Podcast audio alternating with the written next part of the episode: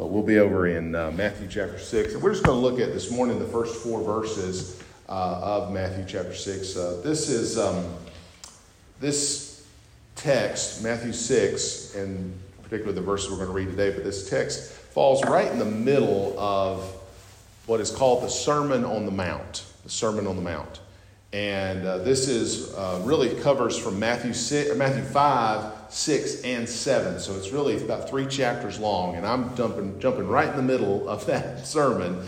But it is um, one of Jesus' longest and definitely most well known sermons. I mean, I can tell you people that don't even come to church, they know passages out of this. You know, they'll tell you Matthew 7 1, judge not lest you be judged, you know, things like that. People know things from what Jesus has said. And Jesus covers a lot of ground in this message that he's preached. Uh, but I think a lot of it could be summarized. In fact, if you were if you're in Matthew 6, go back to chapter 5 and verse 20. I, I think this Matthew 5:20 is a good summary of the Sermon on the Mount, where he says, For I say unto you that except your righteousness shall exceed the righteousness of the scribes and the Pharisees, ye shall in no case enter into the kingdom of heaven. Uh, in summary, what he's saying is pleasing God and gaining eternal life, it requires so much more than just being a good person. It requires more than just living a life that, that meets certain ethical standards. In fact, you have to meet and exceed the best of the best in order to be able to do it. And, and it's essentially, just to be clear, just to be very clear with y'all, because I don't want to give you the wrong impression. I don't want to give you anything that Jesus didn't say. You can never exceed the righteousness of the scribes and the Pharisees. That's the message. You have to, you have to be perfect in order to have heaven, and none of us can do that. So it is going to require divine intervention. That's the point. It's going to require divine intervention. Uh, but that's what he's been preaching about up to this point. In Matthew 5, he is covering a lot of the laws of Moses, and he talks about how Moses' law really focuses. And this is what his audience, when he was preaching this, would have understood that the Moses' law had external actions associated with it. Uh, a pretty um, well known part of the, the, the, the, Sermon on the Mount in Matthew 5, in verse 27 and 28, he says, You've heard that it was said of them of old time, Thou shalt not commit adultery. He's literally quoting from the Ten Commandments. He's saying, The Bible says, the Old Testament says, you're not supposed to commit adultery. But then he says in verse 28, he says, But I say unto you, that whosoever looketh on a woman to lust after her hath committed adultery with her already in his heart. His point is saying it's not just enough to not commit adultery.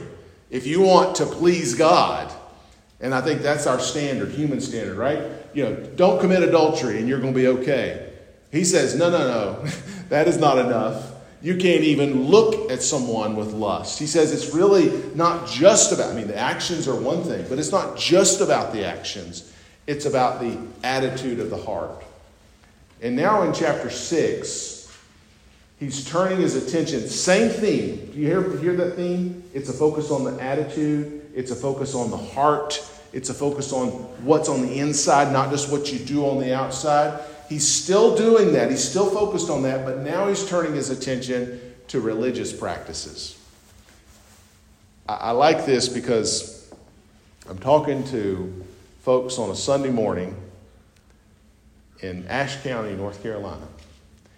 And I, am not, I'm, not a, I'm not a native of Ashe County, but I know that this, this area uh, has been and is still uh, very religious in a lot of ways but it ain't nothing like it used to be. I know that, and y'all know that better than I know that. Am I right? Is it, am I even close to right? Okay. It is nothing like it used to be. And I say that to say I'm talking to people who are coming to church by your own choice. As far as I know, nobody forced you to come here. So I'm assuming that this sort of religious stuff is important to you. And by the way, and that's in a world in which it is waning, not just in Ashe County, it's everywhere. Nobody, people just don't go to church like they used to. That's just the facts. And I say all that to say I want to make sure that you all, because this is for you, this is there's ever a message for church folk. It's this message, this series of messages. because in Matthew chapter 6, he's turning his attention to prominent religious practices, what religious people do.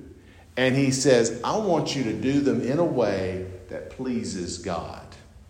He talks about, and we're going to talk about in the first four verses, he talks about charitable giving of your time and of your money. He uses the word alms. We'll, we'll talk about that in just a moment.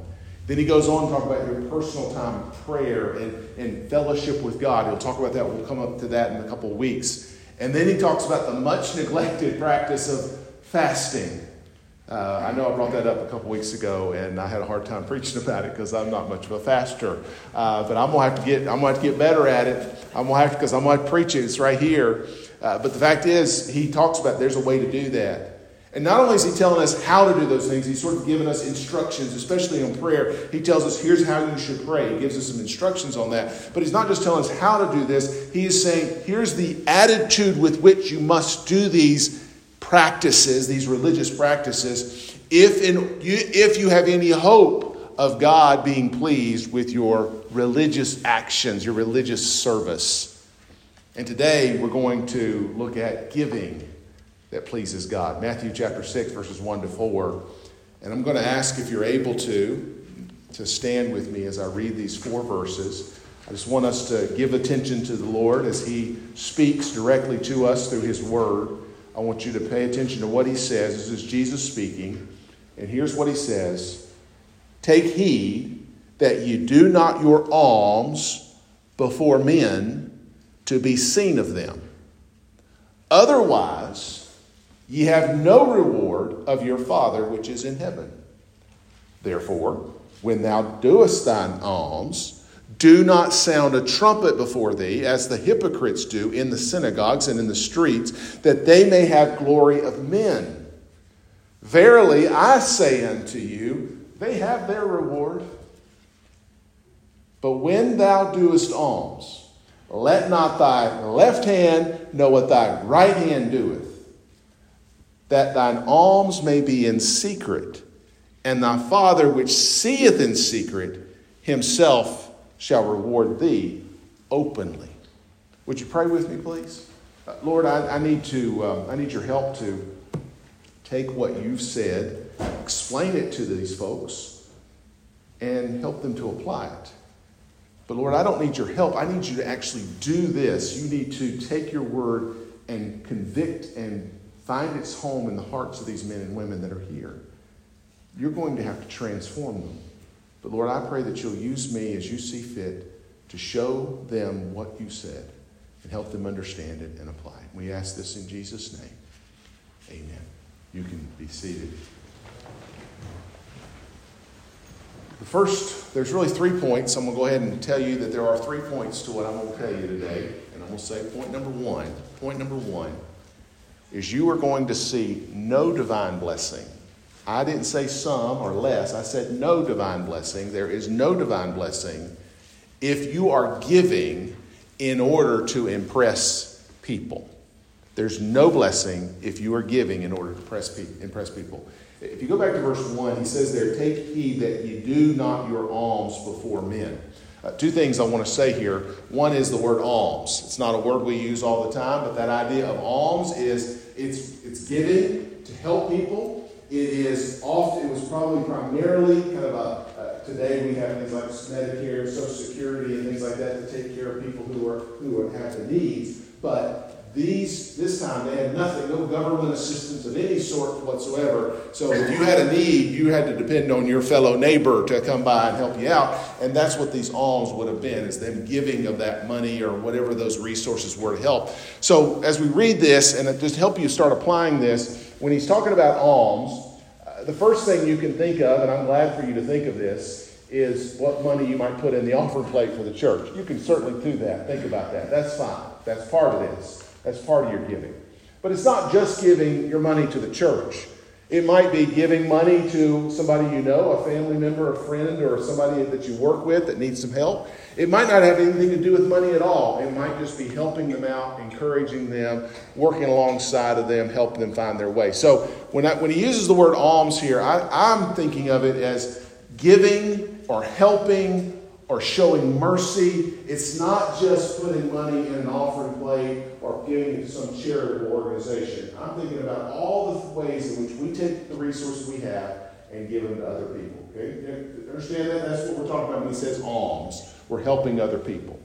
And the second thing I wanted to make sure you understand is you, you'll see this in a couple of places here where he says, Take heed that you do not your alms before men. He's never assuming that you're not doing this. He's assuming you're helping people. In fact, he even goes on in the next verse, verse 2 Therefore, when thou doest thine alms, he's not saying if you're going to do them, he's not even suggesting that it's possible you might not help people. He's assuming that you're going to do this. This is a, this is a bit of a duty, it's a responsibility, it's not an option.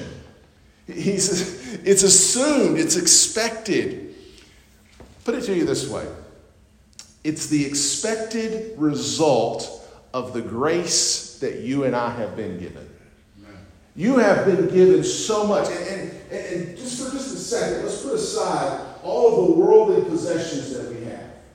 Just the spiritual blessings alone that we've received because Jesus died on the cross and we have eternal hope in heaven. That alone puts us in a responsibility to share that with everybody else. Now, add on top of that, and I know you may not see yourself as wealthy, but let me tell you, even the poorest person in this room is probably wealthier than the majority rest of the world because God has blessed this nation. He has blessed these people in a way that is just even, I don't think we even appreciate how much we've been blessed. We have what we have, and God has given those things to us. So that, again, is another grace which we now have a responsibility to use those resources that He's given us to help other people as, as he says, Jesus says in Luke chapter 12, he says, For unto, for unto whomsoever much is given, of him shall much be required. He's not given to you so that you can squander it, so you can sit on it. He is given to you so that you may use it for His glory and His honor to help other people. That's what He's given it to you for. But then the key question in verse 1 is that, that, that really should be coming to your mind is who are we trying to impress with our giving? It's not, not are you going to give? In fact, I would even argue that even the most irreligious of people give something. You may not give it to the church. You may not give it to folks that you, you're going to give it to some. You might give it to your favorite sports team. You might give it to your favorite automobile dealership. You might, you're going to give it somewhere, you understand. And so it's not a question, are you going to give it? It's a question of who you're you trying to impress when you do it? You're going to do it. Who are you trying to impress? That's what he says there. He says, Take heed, be careful that you don't do this before men to be seen of them. Who are you trying to impress? Now, be clear here too, Jesus, when he says don't do this to be seen, he is not saying that we're not to have public faith. I, don't want y'all to get that impression because I don't think that's what he's saying at all. In fact, Jesus says in other places, in fact, in chapter 5 and verse 16, in this same message, he says, Let your light so shine before men that they may see your good works and glorify your Father which is in heaven. In other words, it's not a problem that people know that you're a man or a woman of faith. That is not a problem. The problem is when you give, it's not that they say, oh, wow, look, that's a Christian. That's not the problem. The problem is, oh, look, isn't he so smart, so good, so nice, so kind? Because that's why I'm giving in order to get that. Instead, what Jesus is saying is, don't give just so people can give, can see you. Do you understand that distinction? He's not saying that it's a problem if somebody sees that you give. But I think some of us Again, nobody has to say amen here, so we, you can all look down at your, at your Bible if you want to, but you don't need to be giving so that people can say, ah, he did that. Ah, she did that. That's why some of us give, unfortunately. And he says, no, don't do it for that reason. Because, now listen to it this way. Think about this. If I give in order to be seen, like so people know, Matthew is a Matthew is such a giver. You know, Matthew always helps people. He's a, he's a helpful guy, he's a giving guy. Well, what I have just done is I have turned the attention from the one from whom all blessings flow. I have now turned it to me to now be the one from all whom blessing from, from whom all blessings flow. Jesus, or rather, James says in James 1:17 that every good and perfect gift is from above and cometh from the Father of lights. In other words, if you have anything, if anybody has anything, they can sit there and say, I got it because I worked hard, I got it because of this, I got it because of the other thing. The only reason any of you, including myself, have anything is because God gave it to you. That's right. You can sit there and say, Well, I don't you understand? I worked hard all my life. Well, who gave you the health and the strength to be able to do that? I mean, you really have to get down to understand that you literally have nothing of your own. So the minute that you take what you now have in your possessions that God has given to you, by the way, don't forget that, the thing that you have in your possession, and you say, Look at me, I'm going to give it away. What was it? Bill Gates Jake, what was it? It was some enormous amount of money, a billion dollars or something. Which, um, wow, great. But why did he do that? I can guarantee you why he did that. Because he wants to be known as a person who is a giving person. And that's great. I'm glad that he wants to do that. But God said, you do that, you do that, and what you're doing is you're not saying, you actually are saying, rather, I am the one from whom the blessings flow, not that God is the one. We're seeking the attention that is rightly due to God Himself. And if we do that, just think about that for a minute. If God has blessed you with everything that you have, and then you take a little bit of that and say, Look at me, I'm giving it away. Look how good a person I am. What do you think God's going to do to that? Think He's going to bless you for that? Think He's going to say, Well, that's all right. You go ahead. You keep doing that. No, no, no. He's not going to be pleased with that. In fact, that's why He says in verse 1 Otherwise, if you do that, you're going to have no reward of your Father which is in heaven. Don't expect any sort of blessing from God if you do it that way. So point number 1 is don't you'll receive no blessing if you give in order to impress other people. Point number 2 is you're only going to receive earthly blessings, temporal blessings, and I won't even call them blessings. I'll actually use the word wages. You will get earthly wages if you do it in order to get praise of other people, to impress people. Look at verse 2. He says, Therefore, because, because of that you're not going to get any reward from God in verse 1 if you do this to, to impress people. Verse 2, because of that, when thou doest thine alms, when you do give, when you do help people, don't sound a trumpet before thee as the hypocrites do in the synagogues and in the streets. Now, it begs this question What do you want for your help? You're giving, you're helping, you're giving away, you're, you're being, you're showing mercy. What is it you're expecting in return here? Well, if you're doing this because you want an audience's applause, then you're going to try to manipulate that. That's why he uses, look at what he calls them here. He calls these people hypocrites. These people that go out and they sound the trumpet because they're, they're playing to an audience. They have to work that audience. They have to, they have to show themselves as something so that that audience is, is something the audience likes.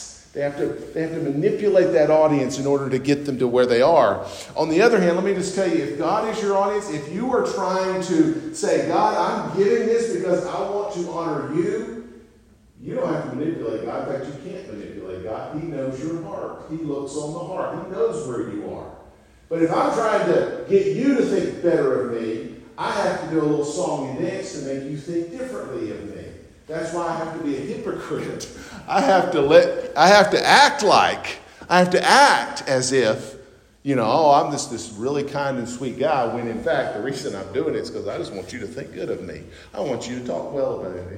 If that's why I'm doing it, look, look at what he says here. He says, Verily I say unto you, they have their reward. If your goal in giving is to change people's mind, make them think well of you, if your goal is to get them to praise you, let me at least acknowledge something real quick. Let me do this before we keep going. Nobody in this room, because y'all are smarter than this, nobody in this room is ever going to say out loud, the reason I'm doing this is to get people to think well of me. Nobody's going to say that. But you and I both know and Again, you don't have to say amen. I just know me. I'll confess my sins for you. But sometimes that's why we do it. To get other people to think. Can, can I just give, can I put a very, very personal example out for you? There was a time that I was a pastor of a church. The reason I was pastoring is I believe that was what God wanted me to do. It's what I still believe God wants me to do. But I was, there was a part of me, there was an attitude in my heart that said, I'm doing this, and I expect that people are going to appreciate what I'm doing. Because I am sacrificing, I'm working hard. Y'all follow me? Okay? That's what I, my attitude was. Something went wrong. And I got bitter because I didn't feel like I was appreciated. I didn't. didn't feel like I was appreciated at all. I don't think I was. In fact, I guarantee you I wasn't appreciated at all. But you understand where that went wrong? Now, was, was Matthew ever going to say in that moment, hey, you know what, my, I, I really just am doing it so these people will, will love me and think well of me? I'm never going to say that. If I was honest with myself, deep down, there's part of me that was doing it for that reason. Because here's what he says. Look at what he says. He says, if you're doing it, verse 2, that the whole thing, if you're doing it to get their glory of men, he says, they have their reward. He says, at best, you're going to get what you're going for. In that situation I was describing, the best, the best possible outcome would be people would appreciate me. But that's it. That's my reward. People appreciate me. Okay? At worst, Y'all know people. You work with people. You live beside people. You got people in your family. You is people. We're all people, right? We understand how people work. At best, you're going to get that. At worst, you're going to get something less than you hope for. And you know what it's going to do in you? It's going to make you mad. It's going to breed resentment. It's going to breed bitterness. You ever done that? You ever done something for somebody and expected them to be thankful for what you've done and they weren't as thankful as you wanted them to be? If, if you haven't, I'm sorry, I have a lot. But you know what? If my goal is to get them to be thankful, I'm either at best going to get that and that's it, I'm done. I got the Thanksgiving and that's it, we're done. There's no more reward, just their Thanksgiving. Or at worst, because they're human beings, just like everybody else, I'm going to be sorely disappointed. I'm going to be, I'm going to be resentful. I'm going to be bitter because they weren't thankful. And you know what I'm going to do the next time they need help? Forget you, buddy. I ain't going to help you. You ain't going to be thankful.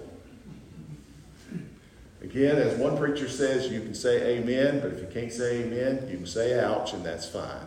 That's the reality of how our hearts work. And Jesus knows that, and he says here, listen, don't go around trying to get everybody to pay attention to you and praise you. He says, if you get that, you're going to get it, and that's it. That's the final and total of your reward. On the other hand, I just want to make sure we don't, don't miss the opposite of this, where if we're giving and we're helping and we're, we, we are showing mercy in order to praise God, did you hear what I said? That, that, the reward is praising God. It's the opportunity to serve Him. If we come at it from that perspective, not as eye ser- not as with eye service as men pleasers, but as the servants of God. That's how Paul talks about it in Ephesians 6. In other words, our payment, our reward is the opportunity to worship. I can just promise you right now, you're going to get that opportunity well into eternity. That is never that that payment is never going to be paid in full. You're going to constantly be given opportunities to worship him. If your goal instead of being worshiped is to worship the true God, you are going to get those opportunities. So therefore, let me lead me to my last third point here, the third point and the last point which is we will receive rewards of real value if we give in genuine worship of God.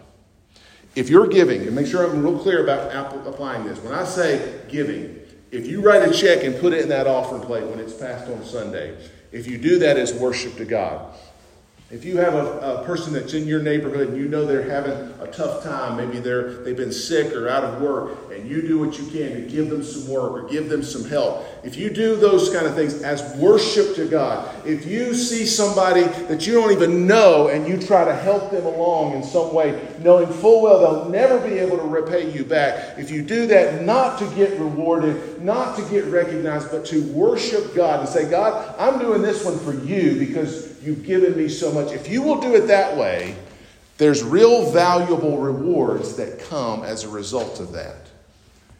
Because he says there in verse 3 But when thou doest thine alms, let not thy left hand know what thy right hand doeth. Your motive matters here. This, this phrase of let not your left hand know what your right hand's doing, he's not saying that you have to trick yourself. It's not what he's saying.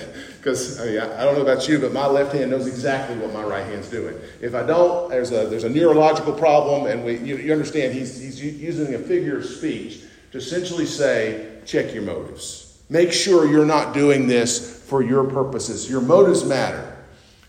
Can I just add, add to this point here to say, this sounds mean, but I, I need to say it this way God doesn't need your help. He does not need your help. And I want to make that real personal here at North Beaver Baptist Church.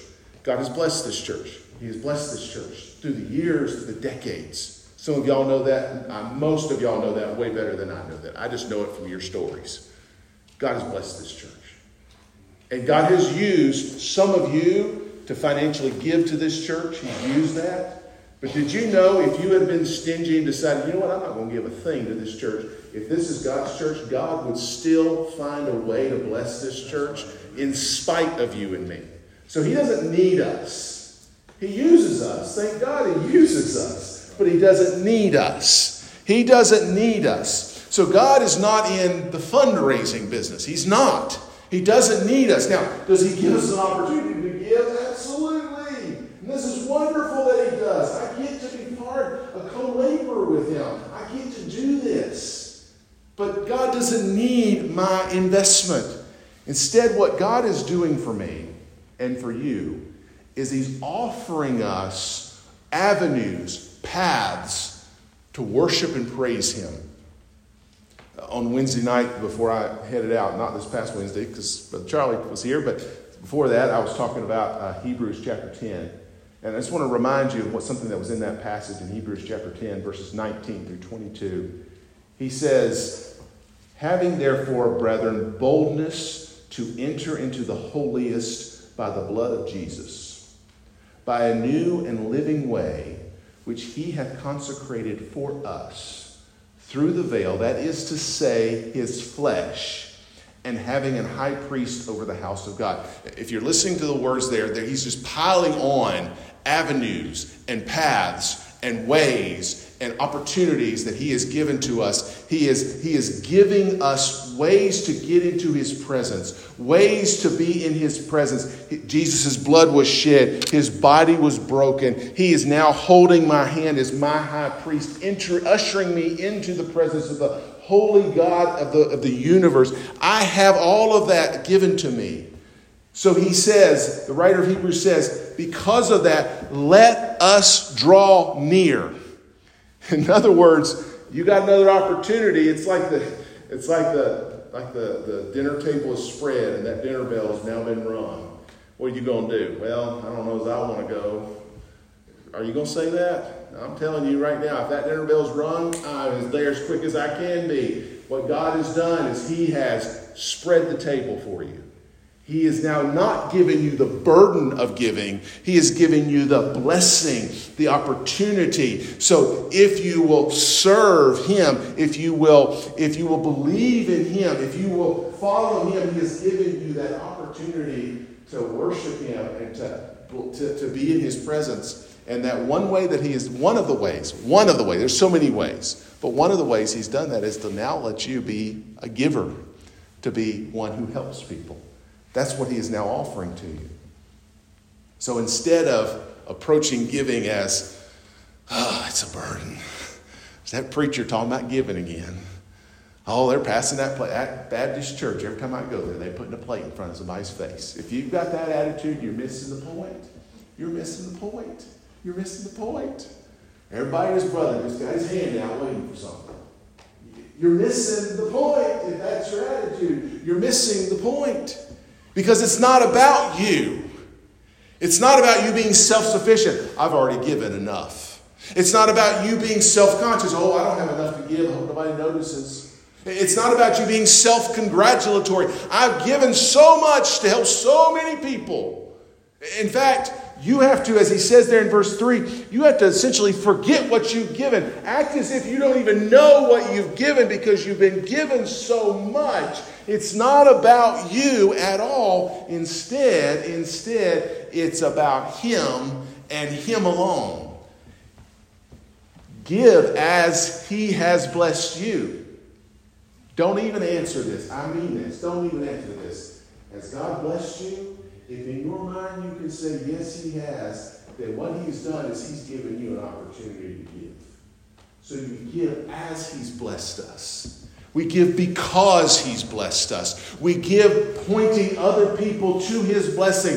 If anything, we're essentially trying to say, I'm giving this because God has given me so much. If you will take this and honor God, He'll give you an opportunity to give. That's the way we need to be operating. We're looking for His continual blessings, which is why He closes out this passage in verse 4.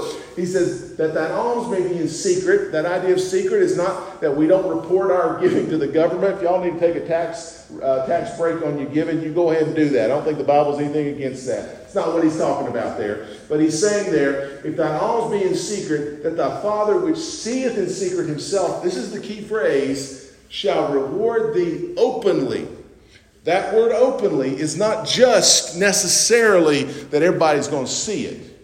That could be part of it. The bigger point there is it is plain, it is evident, it is clear this is going to be something you know that's a blessing from God. That's what he's talking about there.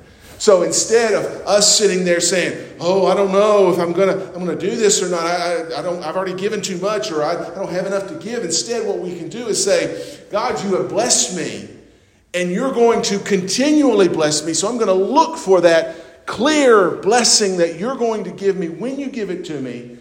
And this is the kind of giving that pleases God. His rewards are evident, His rewards are plain, His rewards are valuable. So much so that nobody can take away or diminish His rewards.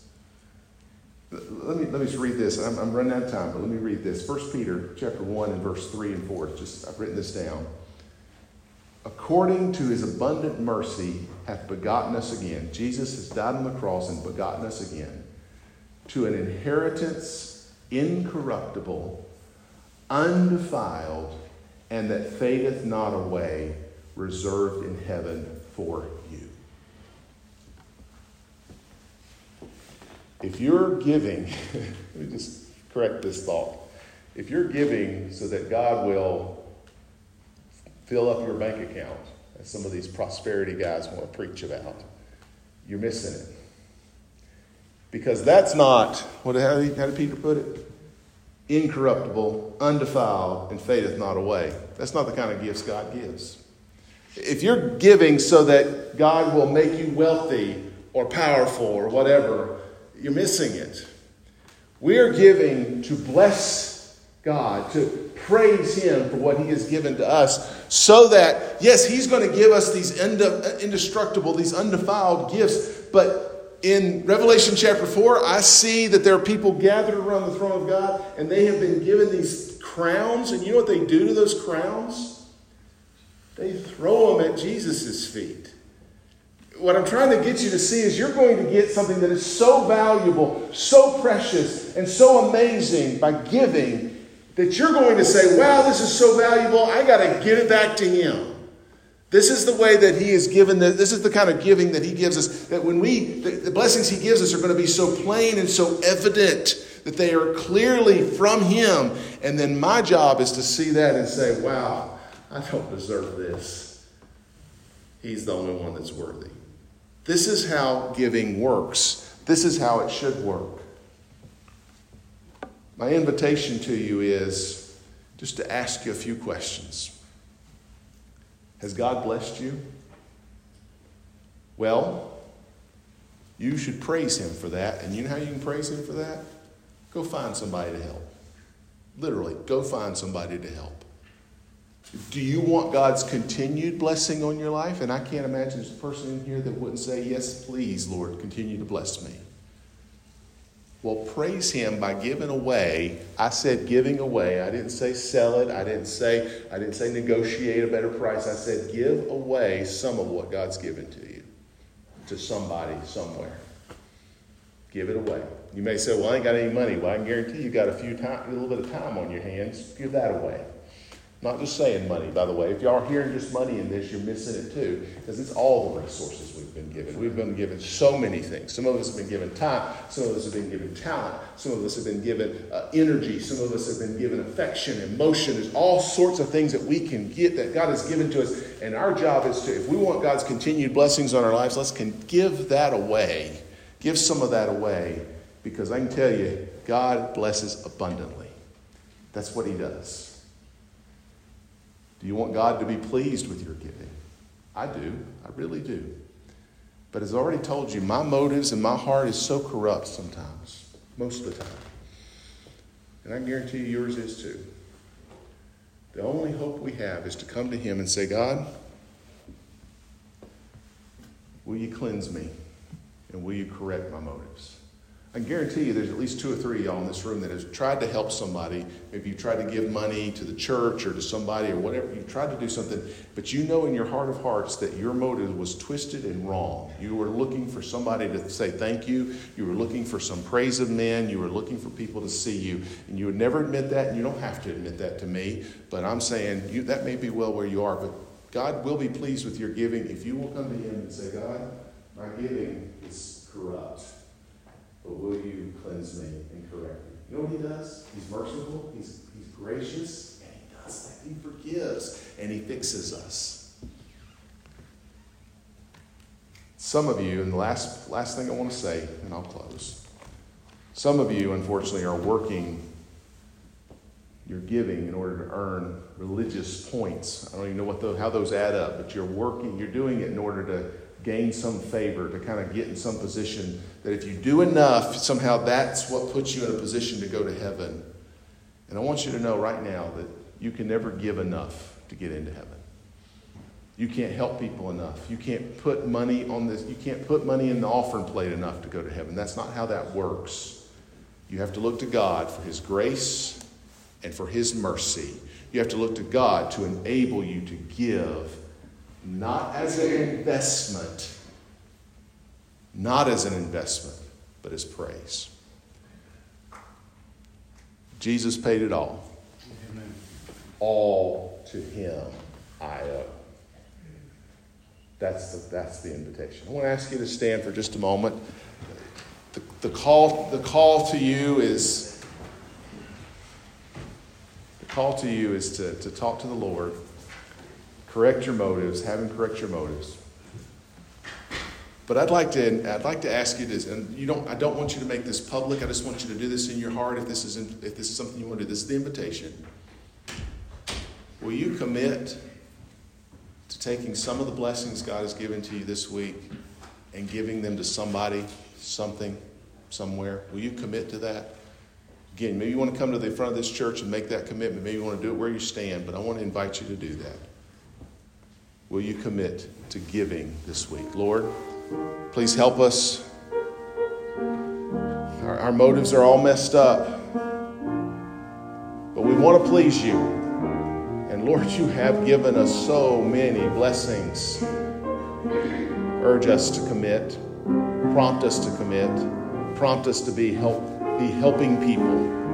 We pray this in Jesus' name. Amen. You come as the Lord leads you.